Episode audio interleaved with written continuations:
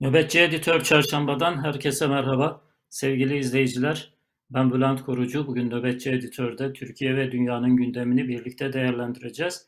E, Türkiye'nin gündemine dün akşam itibariyle bomba gibi bir gelişme düştü. 13 tane e, hakemin hakemliğine son verildi. Süper Lig'de maç yönetmelerine izin verilmeyeceği açıklandı.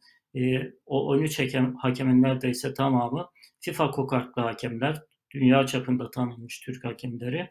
E, futbol dünyası şu anda bununla çalkalanıyor, bu olayla çalkalanıyor.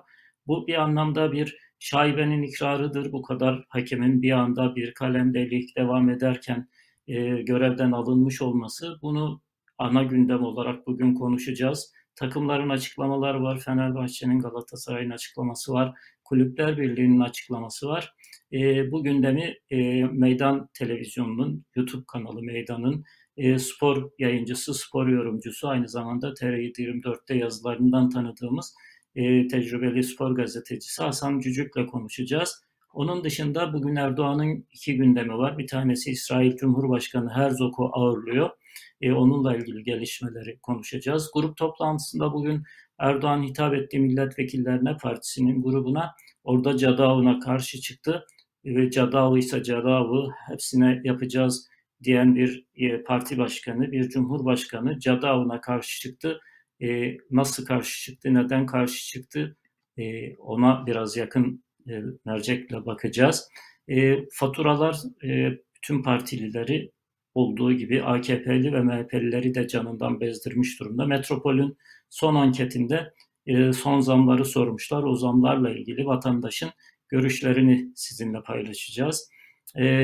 Ukrayna'ya çok kısa temas edeceğiz. Çünkü bugün zaten e, TR724 YouTube kanalında yine Ukrayna özel oturumu var. E, Metin Yıkar'ın moderatörlüğünde iki haftadır bugün üçüncü hafta olacak. E, Türkiye'de televizyonlarda göremeyeceğiniz bir kaliteyle tecrübeli gazeteciler Tarık Toros, Adem Yavuz Aslan başta olmak üzere 7 başkentten Moskova'da dahil olmak üzere ve Polonya sınırındaki mültecilerle mültecileri takip eden gazeteci arkadaşımızla canlı bağlantı Ukrayna'yı enine boyuna konuşacağız. Bugün sadece e, gündelik e, küçük gelişmeleri size haber vermiş olacağım. Başlarken söylediğim gibi Cumhurbaşkanı Erdoğan'ın e, İsrail Cumhurbaşkanı İshak Herzog'la görüşmesi e, bilhassa Saadet Partililerin tepkisini çekti. O görüşme, o görüşmenin sonucunda beklenen gelişmeleri e, bültenimizde bulabileceksiniz. Nöbetçi Editör'de bulabileceksiniz. Şimdi hemen e, Hasan Cücü'ye dönelim. E, spor dünyasındaki, futbol dünyasındaki o sürpriz gelişmeyi, şok gelişmeyi değerlendirelim. Daha doğrusu benim için e, sürpriz gelişme. Çünkü ben hani spor dünyasını, futbol dünyasını bir okur olarak takip ediyorum. Çok yakın takip etmiyorum. Ee, Hasan Bey hoş geldiniz yayınımıza. Önce hoş geldiniz diyelim. Hoş bulduk. Ee, benim için sürpriz dedim ama sizin için de sürpriz miydi? Böyle büyük çaplı bir hakem operasyonu bekliyor muydunuz? Aslında e, sadece sizin için değil Bülent abi, hepimiz için sürpriz oldu. Çünkü e, futbol tarihinde, Türk futbol tarihinde bu denli büyük bir hakem operasyonuna ilk kez şahit olduk. 13 ee, tane 13 tane hakemin e, hakemlik kariyeri bir anlamda bitirildi ve işlerinde e, öyle isimler var ki Cüneyt Çakır ismi var. Cüneyt Çakır e, Türkiye'nin yetiştirdiği dünya çapındaki bir numaralı hakemdir ve elit kategoride olan tek hakemimizdi. Yani Cüneyt Çakır ve e, bu yaz e, normalde yaz ama e, Kasım ayında e, Dünya Kupası olacak ve Cüneyt Çakır Dünya Kupası'nda düdük çalacak hakemler arasında gösteriliyordu. Dolayısıyla Cüneyt Çakır'ın bir de şöyle şöyle de bir özelliği var. Şayet e, gide, gidebilirse FIFA bu gelişmeye rağmen hala ona düdük verirse 3 Dünya Kupası'nda üst üste maç yönetmiş herhalde e, ilk hakem olacak diye biliyorum ben ya da e, ilklerin arasına girecek. Yani önemli bir kariyer aslında bu. Böyle kariyerli bir hakemi bir anda silip atmak bunu UEFA'ya, FIFA'ya nasıl izah edecek? Türkiye mesela Cüneyt Çakır'ın önümüzdeki hafta maçı var deniyor. Hatta o 13 hakemin arasında yer aldığı belirtilen e, Abdülkadir Bitigen'in bu akşam maçı var. Manchester City Sporting Lisbon'da var hakemi olarak görevli. Şimdi e, Türkiye bu gelişmeyi nasıl izah edecek? Bu ya çünkü bu hakemlerin çoğusu hani bunlar beni temsil edebilir. Bunlar benim güvendiğim hakemler bunlara siz düdük verebilirsiniz diye UEFA'ya, FIFA'ya bildirdiği isimler bir anda bir gecede ki iki gün önce maç yönetmiş birçoğu e, nasıl oluyorsa bir gece rüyasına herhalde MHK Başkanı'nın, Futbol Federasyonu Başkanı'nın e, aksakallı bir dede geliyor ve bu hakemlerin e, düdüğünü elinden al, kariyerlerini bitir diyor ve bir sabah kalkıyoruz, böyle bir gelişmeyle uyanıyoruz. Dünyaya rezil olduk mu dersin, ne dersin? Yani çok dünya çok umurlarında olmadığını düşünüyorum. E, Cüneyt Çakır'dan devam edersek, e, Cüneyt Çakır eğer Dünya Kupası'nda da maç yönetirse üst üste 6 büyük uluslararası turnuvada düdük çalmış bir hakem olacak. Yani e, Türk hakemliğinin bundan sonra gelir mi bilemeyiz ama şu ana kadar geldiği en üst seviyedeki bir hakemi birden bir kalemde siliyorsunuz. Yani bu çok büyük. Aslında Cüneyt Çakır'la alakalı önce e, geçtiğimiz hafta içerisinde kamuoyuna şöyle bir haber e, pompalandı diyelim veya haber yayıldı diyelim. E, haberin kaynağı da Rıdvan Dilmen'di. Cüneyt Çakır'ın e, Suudi Arabistan Ligi'nden çok büyük bir teklif aldığı, sezon sonunda Suudi Arabistan Ligi'ne gideceğini yıllık yaklaşık 5 milyon dolarlık bir e, gelir elde edeceği e, kamuoyuna paylaşıldı. Daha sonra e, Cüneyt Çakır bunu yalanladı. Böyle bir e, durumun söz konusu olmadığını e, belirttiler. E, şu, daha da ilginç olan bir şey var. Fırat Aydınurs yaş haddinden dolayı bu sene hakemlikten bırakıyordu. Ancak Futbol Federasyonu Fırat Aydınurs'un hakemliğe devam etmesi için yaş sınırını iki yıl geciktirdi. Yani sezon başında de, hakemliğe devam etsin dediğiniz bir hakem için yaş sınırında iki yıl bir gecikme yaşıyorsunuz. Sezon ortasında ve 10 hafta kala bu hakemlerle yola devam etmeyeceğinizi kamuoyuna açıklıyorsunuz. Futbol Federasyonu bazı hakemler hata yaptığı zaman Merkez Hakem Kurulu o hakemi e, spor tabiriyle kızar çekerler. E, maç vermezler, dinlendirilir. Daha doğru ifadeyle dinlendirilir. Ancak bunu kamuoyuna da çok açıklamazsınız. Çok tartışılan bir hakemdir.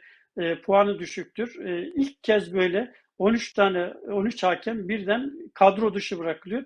Bir anlamda hakemlikleri e, bitirilmiş oluyor.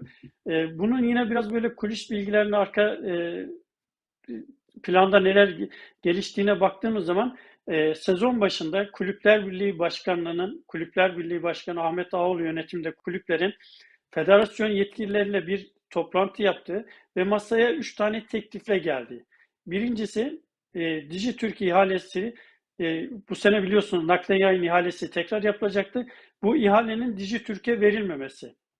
İkinci olarak da akrabalık ilişkileri olan 9 hakemin e, görevine son verilmesi. Artı üçüncü bir şey de yabancı kuralıydı. Yabancı kuralının 7 artı 5 olması şeklinde. Yani bir anlamda bir e, kulüpler birliğinin de e, içerisinde olduğu bir operasyon söz konusu. Hakemlere bu konuda hiç bilgi verilmemiş. Kamuoyuna tatmin edici hiçbir açıklama yapılmamış. Bugün Fenerbahçe ve Galatasaray cephesinden gelen açıklamalara baktığımız zaman e, dar çerçevede bir e, kulüp başkanlarının işte e, söylenenlere göre veya kulislere yansıyan bilgilere göre sadece 3 kulüp başkanı, e, federasyon yetkilileri ve MHK e, yetkililerinin ortak aldığı bir operasyon ve tamamen bu operasyon tabandan değil, tavandan gelen, yukarıdan gelen bir operasyon olarak gözüküyor. O üç, o üç kulüp başkanı kimler? Hangi kulüplerin başkanı? O da çünkü belirleyici yani olacaktır. Başı, yani bu konuda çok net şey yok. Ahmet Ağoğlu'nun adı geçiyor. Başakşehir'in adı geçiyor. Bunlara baktığımız zaman daha çok Ankara'ya siyasete e, yakın isimler. E, bu isimlerin adı geçiyor.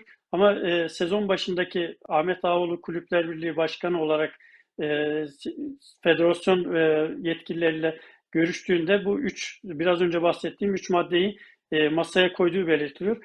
Bence e, geriye kalan 10 hafta var. Şu anda e, ligin bitmesine 10 hafta var. Hakemler çok tartışıldı mı? Evet tartışıldı. Yani hakemlerin çok hataları vardı. E, ama ancak sadece bizim futbolun, sporun sorunu hakemlerle e, sınırlı değil.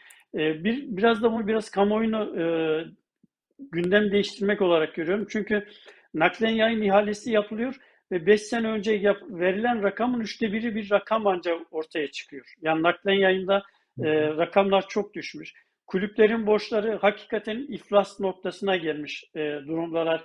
E, kulüpler iflas etmek noktasında e, gelmişler. E, tar şey gel, kulüplerin gelirleri düşmüş. e, naklen gelirlerinde Dijitürk'e karşı e, çok ciddi manada bir e, tepki oluşmuş. Çünkü Dijitürk e, dolar ve euro e, roket hızında artarken e, sabitlemişler 3 veya 4 e, şeyden liradan. Daha sonra evet. 7 liraya çıkarttılar. E, TL'den e, 7 liraya çıkarttılar. Ödemeleri geç yapıyorlar. Bence biraz bu hakemler kurban edildi. Yani gündemi, kamuoyunu değiştirmek için gündem e, böyle bir operasyon yapıldı. Artı daha da ilginç olan bir şey de var. Özellikle Fırat Aydınurs e, ve Cüneyt Çakır'ın eyyamcı olmaması, daha doğrusu Servet Yazıcı, Federasyon Başkanı'nın başkan yardımcısının e, çok suyuna gitmemesi, ondan direktif almaması, yaptıkları hakem hataları vardır ama direktifle yapılan bir maç yöneten hakem olmamaları da görevden alınmalarının sebep oluyor. Hakikaten ben de merak ediyorum UEFA'ya karşı, FIFA'ya karşı Cüneyt Çakır'ın hakemliğini bitirdik savunmasını nasıl yapacaklar? Ben hani e, temel suçüstü yakalanmış avukat istiyorum demiş ya yani ne olacak bakacağım beni nasıl savunacak diye merak ediyorum demiş. Hı. Ben de de merak ediyorum nasıl bir savunmayla gidecekler ya. Hasan Bey, e, şimdi ben başlarken size bağlanmadan şunu söyledim. Bu aslında hani hukukta bir tabir vardır. Dolaylı ikrar. Yani bir adam suçunu doğrudan itiraf etmez ama dolaylı bir biçimde öyle konuşur ki bu dolaylı ikrara girer ve hukuki bir karşılığı da vardır.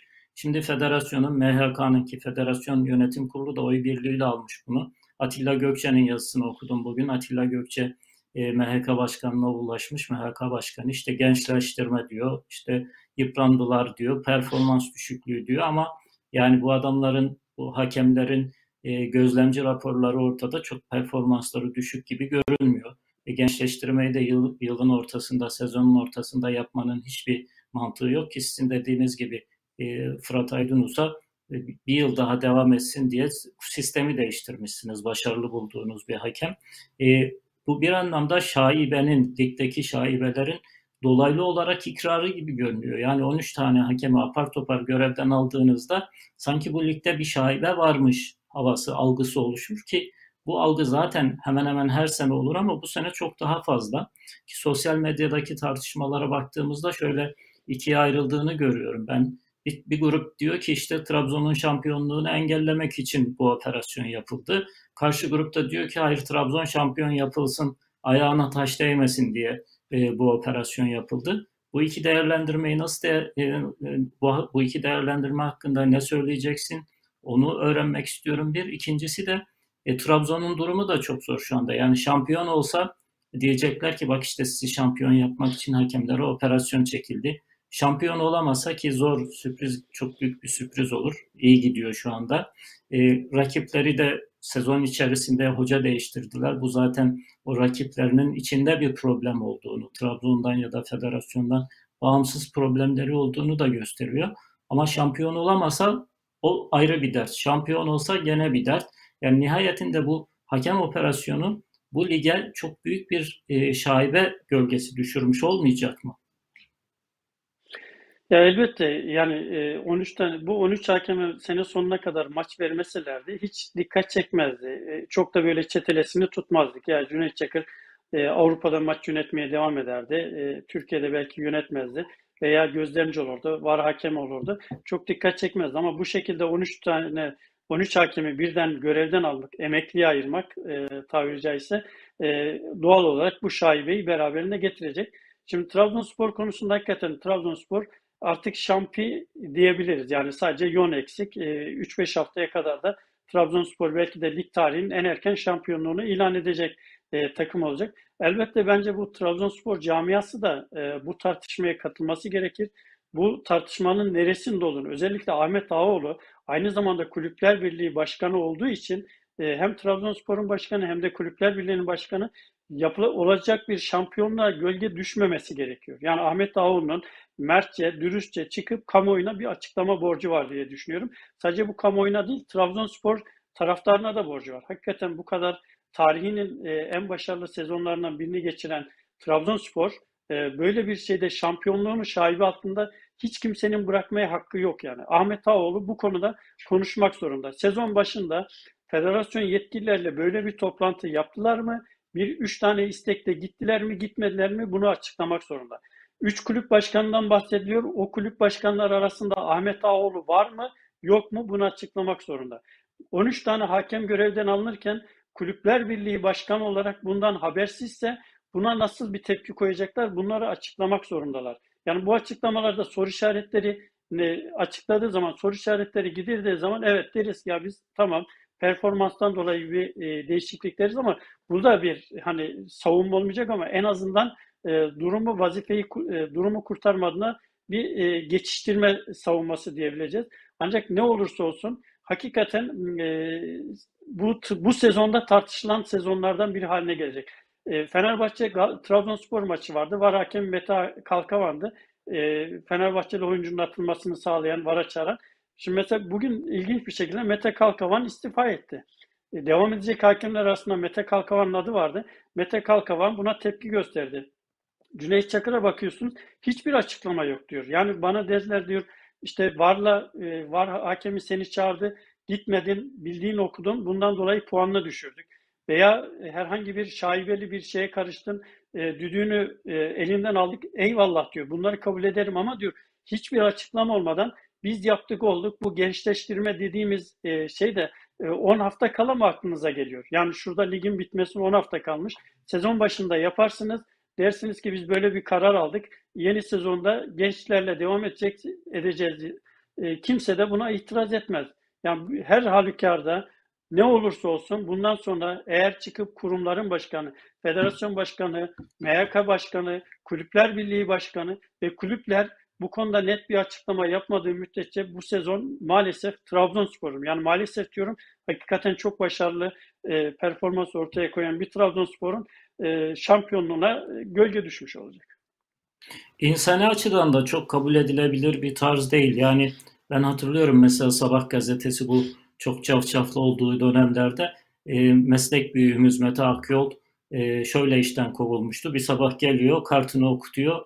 O, o ATV'nin, Sabah ATV'nin e, meşhur yeni yapılmış e, teknolojiyle donatılmış binasında kartı çalışmıyor ve binadan içeriye giremiyor. Sonra işten atıldığını anlıyor.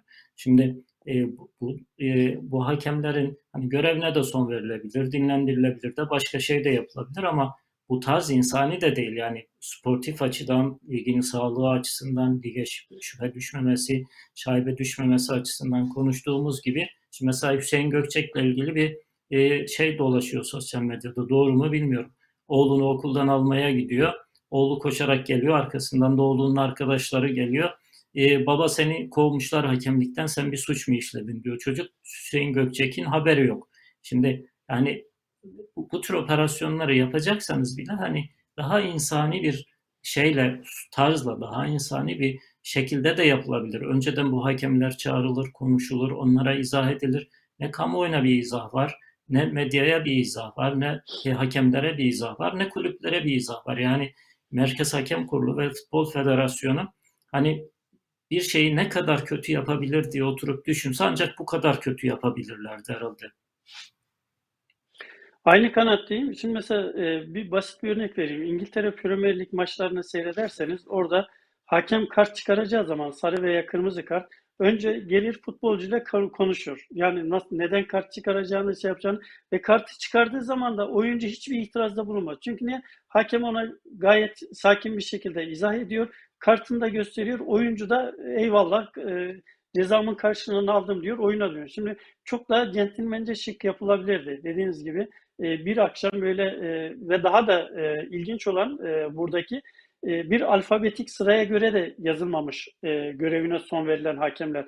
Eğer bir kurumsal bir yani çala kalem yapılmış bir liste bu liste aynı zamanda kurumsal bir şey olsa alfabetik sıraya göre bir e, yayınlarsınız. E, dersiniz ya bu hakemlerin görevine son verildi.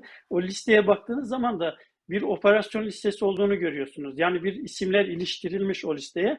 E, ne olduğu belli olmayan bir liste. Ama şu bir gerçek hakikaten e, MHK Başkanı diyor ki bizim bu sözleşmeler devam ediyor. Sezon sonuna kadar işte ödemeleri yaparız. Ama kırılan onurun, şerefin, e, bir e, bedeli var mı? Bunun ödemesini nasıl yapacaksınız? Olay sadece bir maddi boyut değil ki. Elbette tam e, sezon sonuna kadar karşılığı neyse maddi katıldığınız için teşekkür ediyoruz. Görüşlerini bizimle görüşlerinizi bizimle paylaştığınız için. Umarım tekrar görüşürüz. Kolay gelsin.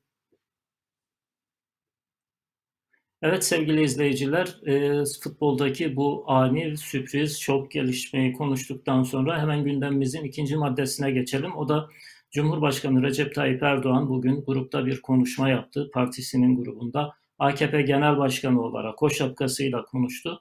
Partililerine hitap etti ve cadı avına karşı çıktı. Bakalım nasıl karşı çıkmış. Kısa bir videomuz var onu izleyelim sonra devam edelim. Batı dünyasının toplumların bünyesini kanser hücresi gibi saran bu ırkçılık hastalığıyla artık yüzleşmesi şarttır.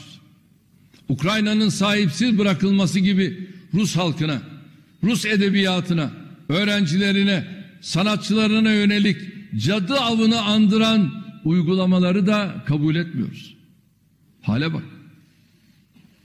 Almanya'da bakıyorsunuz Filarmoni Orkestrası'nın şefi Putin'in arkadaşı diye görevine son veriyorum. Ya böyle saçmalık olur mu? Böyle saçmalık olur mu? Öbür tarafta bakıyorsunuz Dostoyevski'nin eserleri. İtalya'da, Avrupa'nın değişik ülkelerinde. Bu eserlere yasak getiriliyor. Ya böyle saçmalık olur mu? Bunun tarihte Bağdat'taki kütüphaneleri yakıp yıkan Hülagü'den ne farkı var? Aynı bunlar.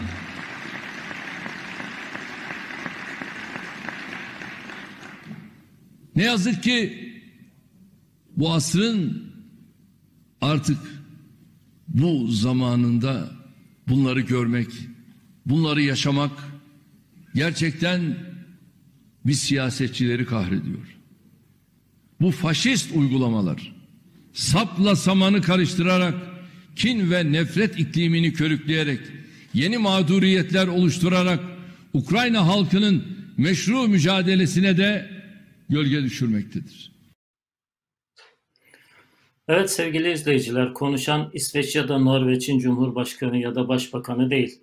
Yani görüntüyü kapatıp ismi kapatıp sesi kapatıp bu cümleleri kim söyledi diye sorsanız insanlar herhalde İsveç Başbakanı ya da Norveç Başbakanı söyledi diye fikir yürütebilirler. Türkiye Cumhuriyeti'nin Cumhurbaşkanı söylüyor bu sözleri. Hani e, kendi göz önündeki merteye bakmaz diye bir e, halk arasında laf var ya. Şimdi düşünün ki yaklaşık 10 bin tane akademisyen işini kaybetti. Binlercesi cezaevine girdi. Barış akademisyenleri diye bir barış bildirisine imza atan yüzlerce akademisyen işini kaybetti mahkemeden beraat etmelerine rağmen şu anda hala pek çok haklarını alamıyorlar. Dün e, Cenk Yiğiter'in bir paylaşımı vardı. Pasaportu için müracaat etmiş, tekrar gene red kararı almış. Yani e, düşünebiliyor musunuz? Bu ülkede en fazla, daha doğrusu bu dünyada en fazla kitap yakılan ülke Türkiye Cumhuriyeti oldu son 10 yıl içerisinde. Matematik kitabı, 300 bin tane matematik kitabını imha ettiler biliyor musunuz? Tek gerekçe şuydu. Matematik kitabında F noktasından G noktasına gidiyor ifadesi yer aldığı için. Şimdi Fethullah Gülen güya matematik kitaplarında ki bütün dünyada neredeyse böyle ya da bizim çocukluğumuzdan beri e, bu F noktası G noktası kullanılır. Ama F noktasından G noktasına giden e, çizgi e, denildiği için 300 bin tane sadece 300 bin tane matematik kitabı imha edildi. Böyle bir ülkenin Cumhurbaşkanının bunları söylemeye hakkı var mı? Ki mesela e, şunu e, dikkatinize sunmak istiyorum. 65 yaş üzerinde e, tiyatro sanatçıları e, devlet tiyatrolarında sahneye çıkamayacaklar. Neden? Çünkü biraz daha yaşlı olanlar, ideolojik olarak AKP'ye en uzak olanlar, ideolojik olarak daha seküler, daha e, laik e, bilinen isimler, yaşlı sanatçılar. Bunların e, sahneye çıkışına bile izin verilmiyor. Devlet tiyatroları bunların sahneye çıkışını engelledi. Şimdi bu ya bu örnekleri o kadar çoğaltabiliriz ki Erdoğan'ın e, yüzünden, Erdoğan rejiminin yüzünden cezaevine giren kaç tane yazar var, kaç tane romancı var, kaç tane gazeteci var. Aslı Erdoğan'dan alın Ahmet Altan'a varıncaya kadar ya da gazeteciler Sedef Kabaş'tan alın Mustafa Ünal'a varıncaya kadar e, dünyanın gazeteci hapishanesi diyebileceğimiz bir ülkenin başbakanı çıkıp bu cümleleri söylüyor. Hani bize de artık acı acı gülmek düşüyor herhalde. Ee, sevgili izleyiciler, e, dün 8 Mart Dünya Kadınlar Günü'ydü. Dünyanın birçok yerinde bugün e, kadınların haklarını, bilhassa çalışma hayatındaki hakları, sosyal hayattaki, toplum hayatındaki haklarını elde edebilmeleri için e, mücadele ettikleri, o mücadeleyi bir anlamda zirveye taşıdıkları, o mücadelenin bütün topluma duyurulduğu bir gün olarak e, kutlanıyor biliyorsunuz. E, Türkiye'de kadınların daha çok can güvenliğini ön plana çıkardıkları, daha çok şiddete karşı kendilerine uygulanan şiddeti e, protesto ettikleri bir gün olarak kutlanıyor. Ama ne yazık ki dün de yine e, kadınlara karşı büyük bir polis şiddetini, büyük bir devlet terörünü e, yaşamak zorunda kaldık. Zaten hani Perşembenin gelişi çarşambadan belliydi. İstanbul Valiliği e, metroları iptal etti, e, Taksim'e giden yolları kapattı, e, yüzlerce binlerce polisi bölgeye e, dikti. Her kişiye neredeyse bir iki polis düşecek kadar yoğun bir polis e, ta, şeyi barikatı kuruldu ve beklenen oldu. Her neredeyse son 3-5 yıldır yaşanan sahneleri aynı şekilde bir daha gördük. E, dünyada kadınların şiddetten kurtulmasının talep edildiği, kadınların eşitlik talebinin e, zirveye çıktığı bir günde yine devlet eliyle kadın dövüldü, devlet eliyle kadınlar tard edildi, devlet eliyle kadınlar e, biber gazına boğuldu. Bu da Türkiye'nin gerçeği. Bir önceki haberle birlikte düşünün. Ya gerçekten hani insan artık gülemiyor bile. Tayyip Erdoğan'a, Tayyip Erdoğan rejimine bir taraftan yaptıklarına, öbür taraftan da e, söylediklerine insan bakınca hani dediğim gibi acı acı tebessüm edebiliyoruz en fazla. E, dördüncü gündem maddemiz sevgili izleyiciler faturalar. Bilhassa enerji faturaları, e, enerji fiyatlarındaki artışlar, benzin, elektrik, doğalgaz bu artışlarla ilgili e, bugün bir anket sonucu açıklandı. Metropol biliyorsunuz aylık nabız anketleri yapıyor. Ay, o ayın e, önemli konularını halka soruyor. Tabii ki siyasi eğilimleri de soruyor. E, bugün Metropol e, şirketi, Metropol Araştırma Şirketi faturalarla ilgili verilerini açıkladı. Aslında tam ekran görebilsek, siz de okuyabilseniz sevgili izleyiciler. Çok ilginç sonuçlar var. Halkın yaklaşık yüzde 85'i, evet arkadaşlar büyüttüler. Halkın yaklaşık yüzde 85'i e, faturalardaki artışların, zamların e, enerji faturalarını bilhassa sormuşlar. Çok yüksek olduğunu, e, yaklaşık %43'ü 43.7'si fahiş artış olarak nitelemiş.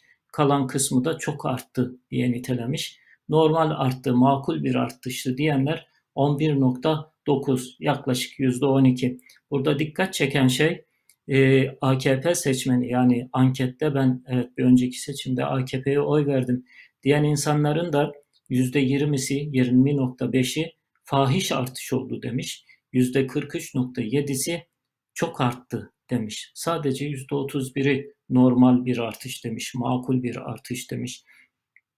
E, MHP seçmeni ilginçtir. AKP seçmeninden bile daha koalisyona sadık.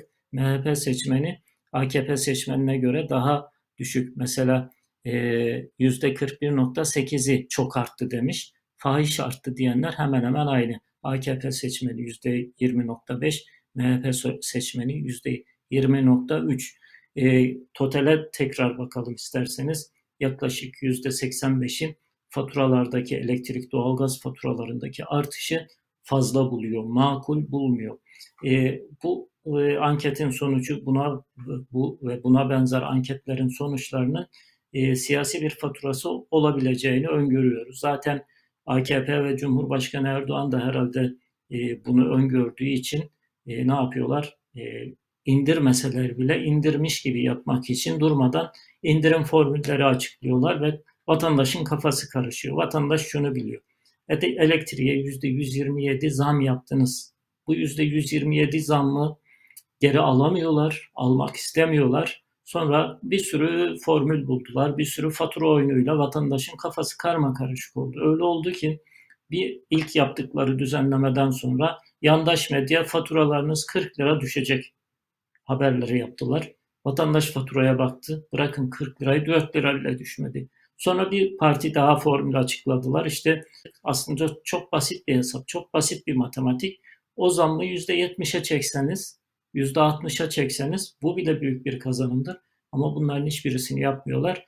E, son 7 gündür benzine zam geliyordu. Bugün biraz önce açıklama yapıldı. Artık vakayı adiyat, adiyattan oldu. Yani çok normal rutin bir uygulama gibi her gün benzine, motorine, e, LPG'ye 1 lira 2 lira eskiden yüzdeyle söylenirdi. İşte yüzde şu kadar düşük rakamlar olurdu ya da kuruşlar söylenirdi. İşte 10 kuruş 5 kuruş şimdi artık 1 lira 2 lira 1,5 lira gibi büyük e, oranlı zamlar geliyor. Bu zamların vatandaşta bir karşılığı var. Anketler onu gösteriyor. Bilhassa Metropol'ün bu anketi önemliydi. Sevgili izleyiciler, 5. E, gündem maddemiz Ukrayna. Ukrayna yanayan, e, kanayan bir yara olarak devam ediyor. E, yer yer ateşkesler yapılıyor. Ateşkesler sayesinde bir kısım siviller savaş meydanından canını kurtarmaya çalışıyorlar.